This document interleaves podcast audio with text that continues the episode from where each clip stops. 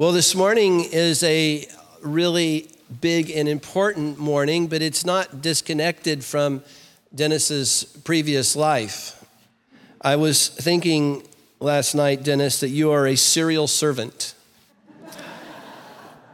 Uh, in fact, I think of all the clergy sitting behind me, only Ellis and Cynthia Brust had the good sense to be Anglicans their whole life. Uh, for the rest of us, you know, Dennis has an AG, Baptist, Presbyterian background. I've, I've got United Methodist, Calvary Chapel, Vineyard. So we're all sort of Anglican mutts, but um, here nonetheless. Well, our gospel reading this morning told us that Jesus went into a harvest field. And when you think of something like a harvest field, it reminds us that no ministry arises out of the blue, and that there are still harvest fields today, and God still calls people to Himself and then sends leaders into those harvest fields to work for Him. And so, if we stop and think for a moment, what is the motivation of a priest? Why do we do this? A deacon, anybody who's moving out into these harvest fields, why do we do this? And the text tells us that Jesus' motivation was that he had compassion on the people in his harvest field. He saw them as harassed and helpless. Using an analogy, he said, it's like they were sheep without a shepherd. They were people who were wandering without able, loving, compassionate leadership. And so when I think of my colleagues behind me, or Dennis being, or Dane today and all of the rest of you who work in these harvest fields, that's what Jesus had in his mind, and I think is very useful for us. Loving, as far as we can, relying on the person and work of the Holy Spirit, able and compassionate leadership. And so Jesus went into his harvest field in the same way that he's sending Dennis into this harvest field a very particular harvest field of Orange County, California in 2012. Not the Orange County that some of you grew up in in the 50s or 40s, but the Orange County today with its mindset, its worldview, its way of looking at things. And this is why it's important to realize that no ministry arises out of the blue. It arises out of, of a particular set of circumstances, a particular harvest field. And so these days, you might hear the harvest field talked about as postmodern, and you might think of all the deep inner angst that people have over truth and is there truth, and can I know it, and how certain can I be that I actually know truth? Or you hear people talk today about this being a post Christian time where the church is no longer accepted as a central part of society, but is increasingly dissed, as the kids say, or marginalized. But if you read a lot of sociology, like I do, you'll know that also people are beginning to say now that we're turning into a post secular time. Which is to say that people who have tried to live entirely divorced from religion or spirituality or anything like that are realizing that there's nothing at the end of that road either. And so, what do we do? And this is where somebody like Dennis so precisely fits the mission field that we're working in because Jesus' motivation was love. He went particularly into this harvest field and did what? Well, he taught. He taught reality. He said things like, This is what's most true of our cosmos. This is the part that is the most real. Lying behind everything is a trinity of beings who are most, their, their most essential nature is boundless and completely competent love. Jesus said stuff like that. He said, This is what's really real. So he taught reality. He proclaimed, the text says, the good news of the kingdom. And he manifested the heart of the Father that he was talking about. He manifested that heart when he did things like stopping the funeral procession of a widow whose only son had died and raising him to life, or speaking to the woman at the well, or saying to Zacchaeus, Come down, I want to have dinner with you. He was manifesting the heart of God. He didn't just teach it and proclaim it, but he manifested it. Well, we could look around Orange County And we could find lots of needs that might draw us to ministry. But need or opportunity, like, you know, Dennis stumbling upon Holy Trinity Church here, or even availability, these are not the best motivations for ministry. The best motivations for ministry come out of the, our text in Isaiah, where he sees this vision. And this really is the best motivation for ministry. I saw the Lord, Isaiah said, high and exalted, seated on a throne. And he heard the heavenly voices saying, Holy, holy, holy is the Lord God Almighty. And Isaiah's first reaction mirrors most of ours when we first thought we might be called to be a Christ follower or to be called to ministry. Our first reaction is, Woe is me, I'm ruined. For I am a man or I am a woman of unclean lips.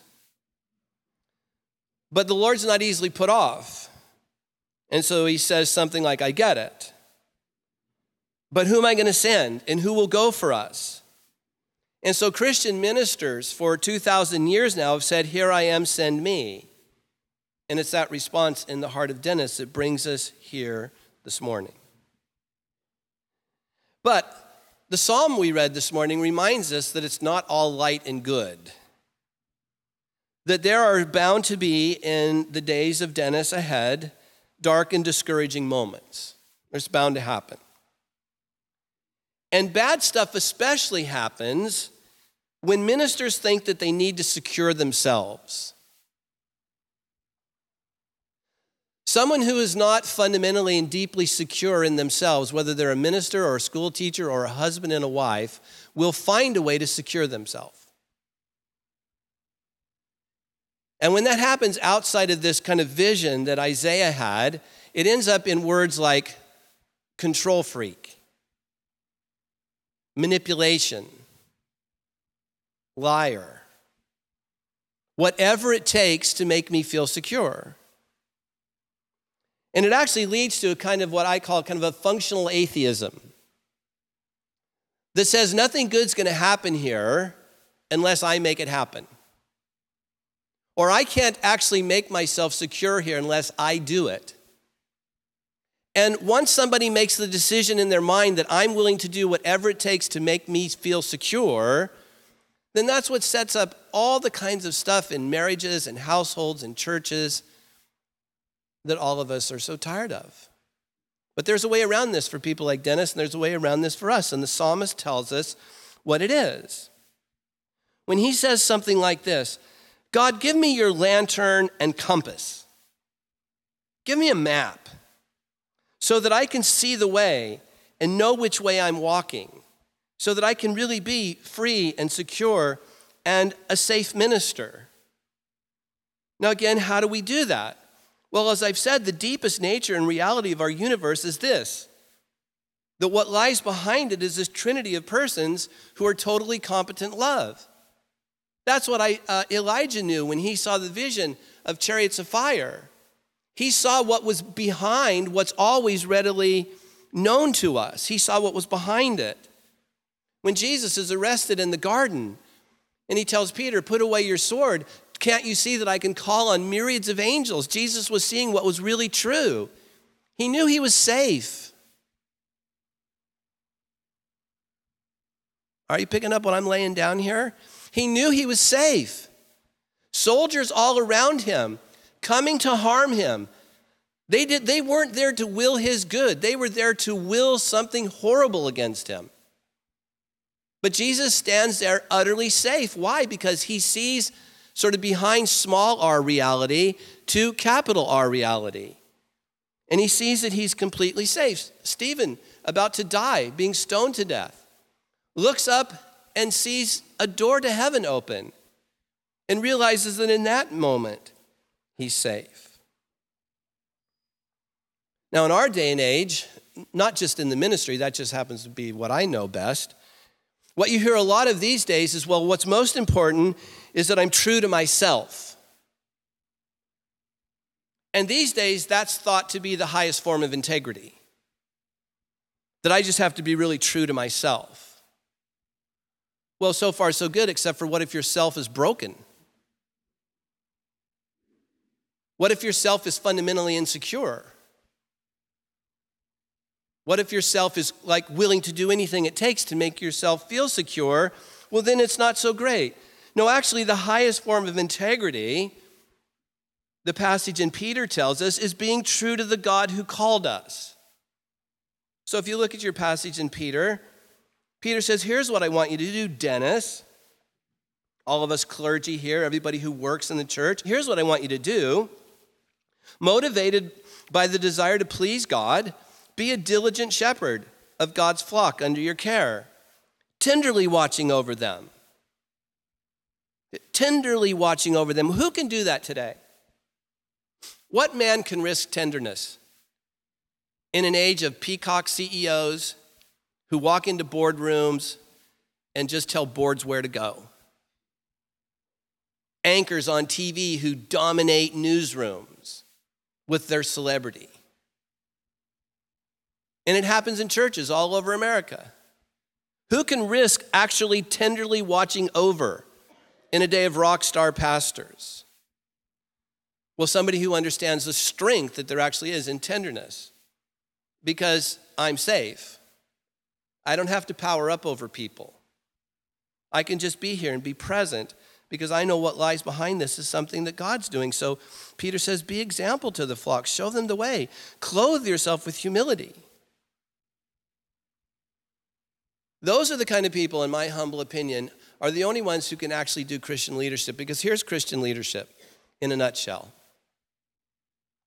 Christian leadership in a nutshell answers this question What does it mean to lead a group of people who are supposed to be following someone else?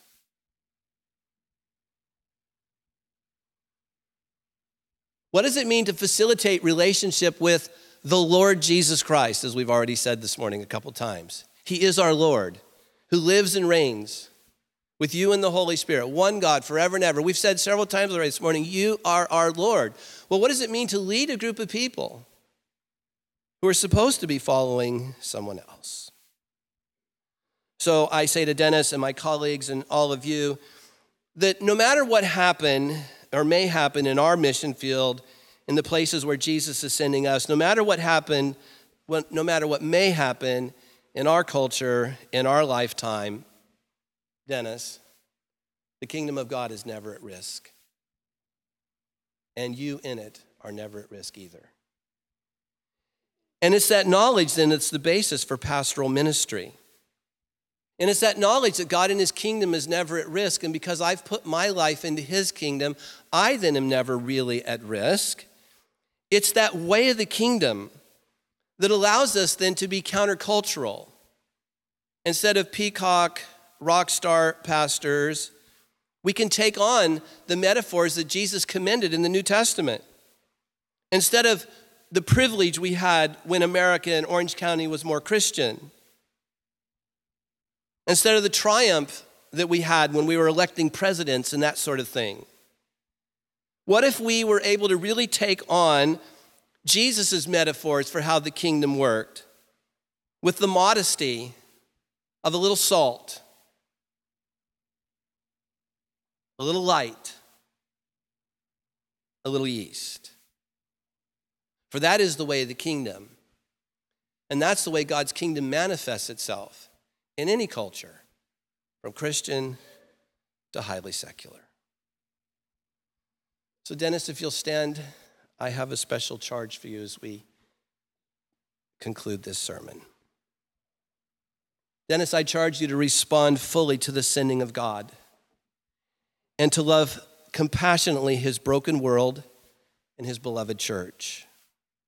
I charge you to teach and preach the gospel of the kingdom of God, to be a shepherd of God's flock, watching over them, eager to serve, and be an example to the flock clothing yourself with humility. And when those dark days come, always reach out to God, who is both your stronghold and the one who sends you. He goes with you as a lantern and a compass where He sends you. And in His presence, you are free and you are secure, able to be a safe person for others, and capable of taking the large risks and dying the little deaths that come with being a priest.